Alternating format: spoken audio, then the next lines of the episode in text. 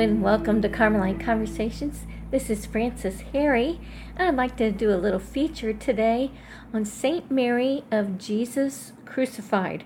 Her feast day or memorial um, is coming up August 25th for those that are in the order, and on August 26th for the church at large. Um, this is Saint Mary of Jesus Crucified. We also call her Mariam. It's like how I like to call her. Um, she's also called the Little Arab or the Lily of Palestine. So I'd like to start with a prayer from her. Um, it is prayed by people all over the world. It's one of my favorites, and it's a prayer to the Holy Spirit. In the name of the Father, and of the Son, and of the Holy Spirit, amen. Holy Spirit, inspire me. Love of God, consume me. Along the true road, lead me. Mary, my mother, look upon me. With Jesus, bless me. From all evil, from all illusion, from all danger, preserve me. In the name of the Father, and of the Son, and of the Holy Spirit. Amen. So, since the feast day of Mariam is coming up soon, I thought you'd like to hear what she said about being a cell for Jesus. And so I'm going to quote how she was recorded. Now, she wasn't uh, very versed in writing things, she wrote very little. Um, she wasn't educated, so everything she learned, she learned in the doing um, and from those around her. Um, but this gave her an opportunity to really focus on uh, a very reflective, introspective life, and she loved God with all of her heart from the time she was little. And so, um, this is a beautiful reflection on a cell for Jesus. So, here's what she said Jesus wants to come to you in the middle of the night. Prepare a cell for him. Listen to what he wants.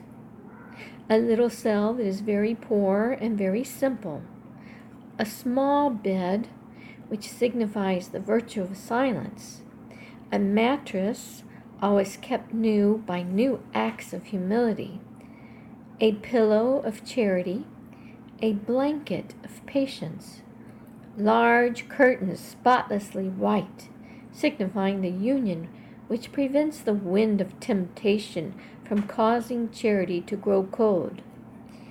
Jesus should also have a night lamp the glass is hope and faith. The oil is continual prayer. The floating cork is the love of God, which raises the soul above the earth. The wick is devoted self sacrifice, which forgets its own interest for the happiness of others. And lastly, the flame which illumines the darkness is obedience and purity of intention. Now, when you are in the cell, and there you are shutting the door and you're praying to God alone in secret, some amazing things are possible in prayer. And one of the feast days coming up, August 26th, the Carmelite order is celebrating um, the transverberation of Holy Mother St. Teresa of Avila. Now, Mariam St. Mary of Jesus crucified, she had this in common with St. Teresa of Avila. They both had this. And so I thought it would be interesting to do a little bit um, of talking about what John of the Cross said, what Mariam said, and what Teresa of Avila said about this experience in prayer. So here's what John of the Cross said, and this comes from the Carmelite proper of the Liturgy of the Hours for the um, memorial of August 26th for the transverberation of St. Teresa of Jesus, which is also St. Teresa of Avila. John the Cross says, It will happen that while the soul is inflamed with the love of God, it will feel that a seraph is assailing it by means of an arrow or dart, which is all afire with love and the seraph pierces, and in an instant cauterizes this soul, which, like a red hot coal, or better, a flame, is already enkindled. the soul is converted into an immense fire of love. Few persons have reached these heights. Some have, however, especially those whose virtue and spirit were to be diffused among their children. For God accords to founders, with respect to the first fruits of the Spirit, wealth and value commiserate with the greater or lesser following they will have in their doctrine and spirituality. And so, of course, we, we know St. Teresa of Avila and her writings. She's got four major books that are classics Interior Castle, The Book of Her Life, The Book of Foundations, and The Way of Perfection, all classics that um, I encourage everybody to read. Now, here is what St. Mary of Jesus Crucified said about this. It happened to her on May 24th, 1868, was the transpiercing of her heart. She said, Near me on the left side, I saw an angel in corporeal form. He was not large, but, but small and beautiful. I saw that he held in his hand a long dart of gold, the iron tip of which I believe held a little fire. It seemed to me he plunged it several times through my heart. When withdrawing it, one would have said that this iron left me wholly inflamed with immense love of God.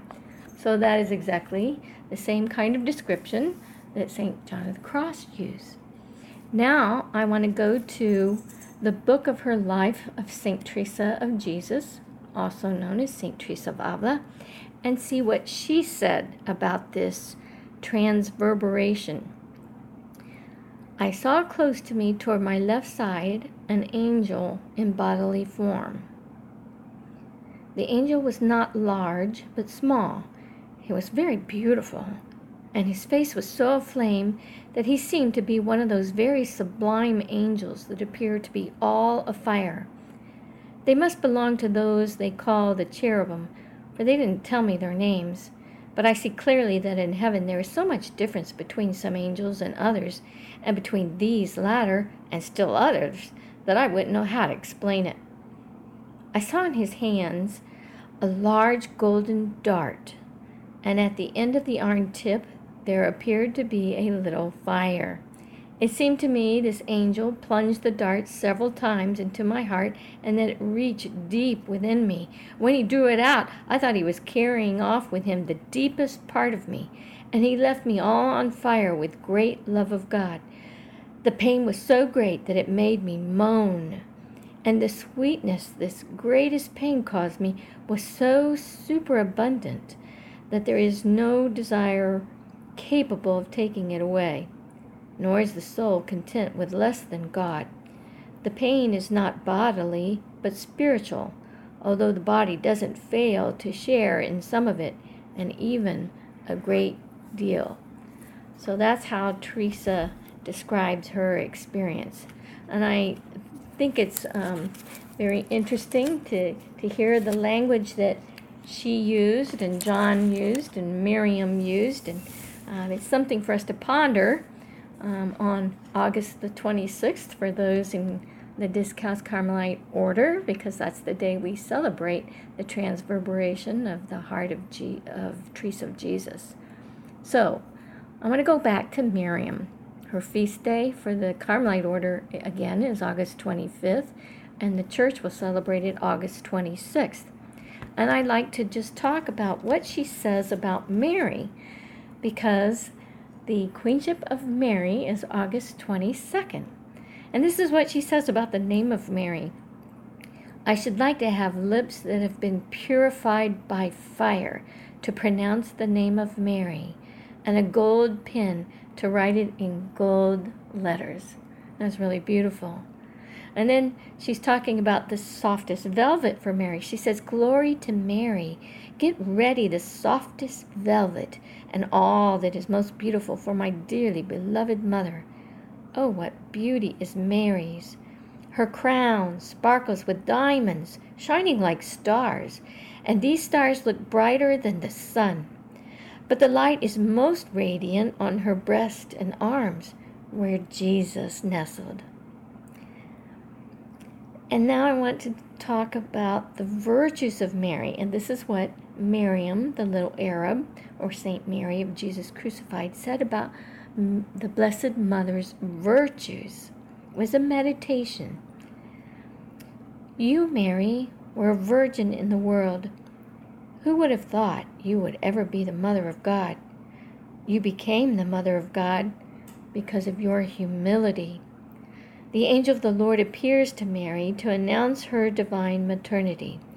The virgin, enlightened by the power of God, felt humbled to think that the creator of heaven and earth was going to become her son.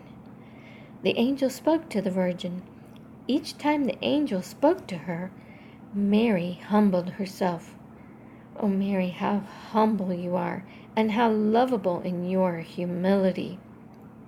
Mary was also a model of faith. Oh, how pleasing that faith was to the Heavenly Father. It was her faith that made Jesus grow in her more each day. If we have such faith, Jesus will also grow in our hearts.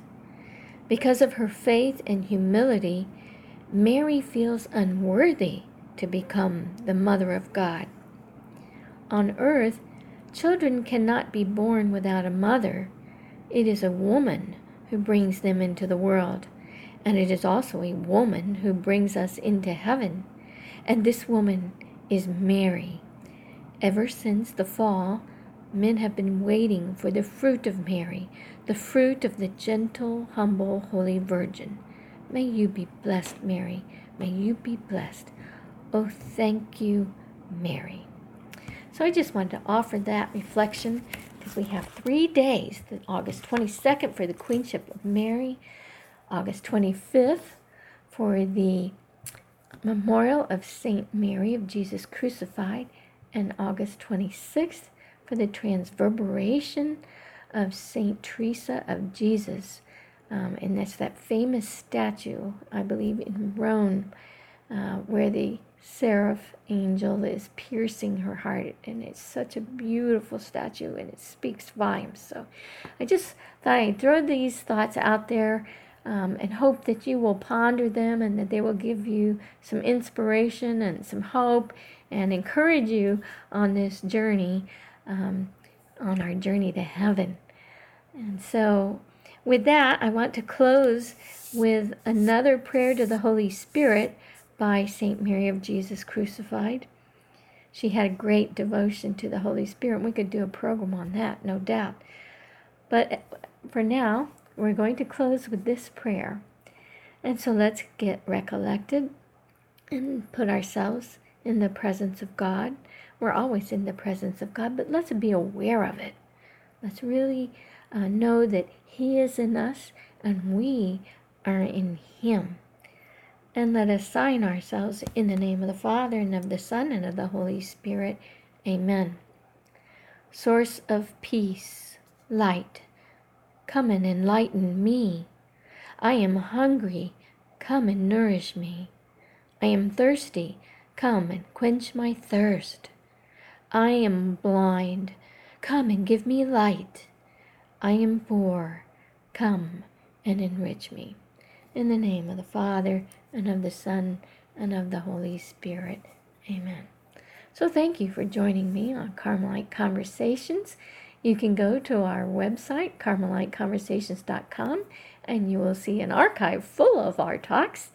And um, if you have suggestions that you'd like to hear us talk about, our email is carmelite.conversations at gmail.com and it is on our website for your um, ease.